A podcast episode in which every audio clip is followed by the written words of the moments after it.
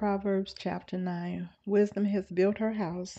She has hewed out seven pillars. She has slaughtered her meat. She has mixed her wine. She has also furnished her table. She has sent out her maiden. She cries out from the highest places of the city. Whoever is simple, let him turn and hear.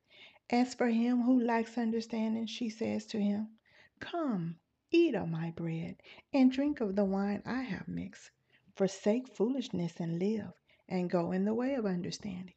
He who corrects a scoffer gets shame for himself, and he who rebukes a wicked man only harms himself. Do not correct a scoffer, lest he hate you. Rebuke a wise man, and he will love you. Give instruction to a wise man, and he will be still wiser. Teach a just man, and he will increase in learning. The fear of the Lord is the beginning of wisdom, and the knowledge of the Holy One is understanding. For by me your ways will be multiplied, and years of life will be added to you. If you are wise, you are wise for yourself, and if you are scoff, you will bear it alone.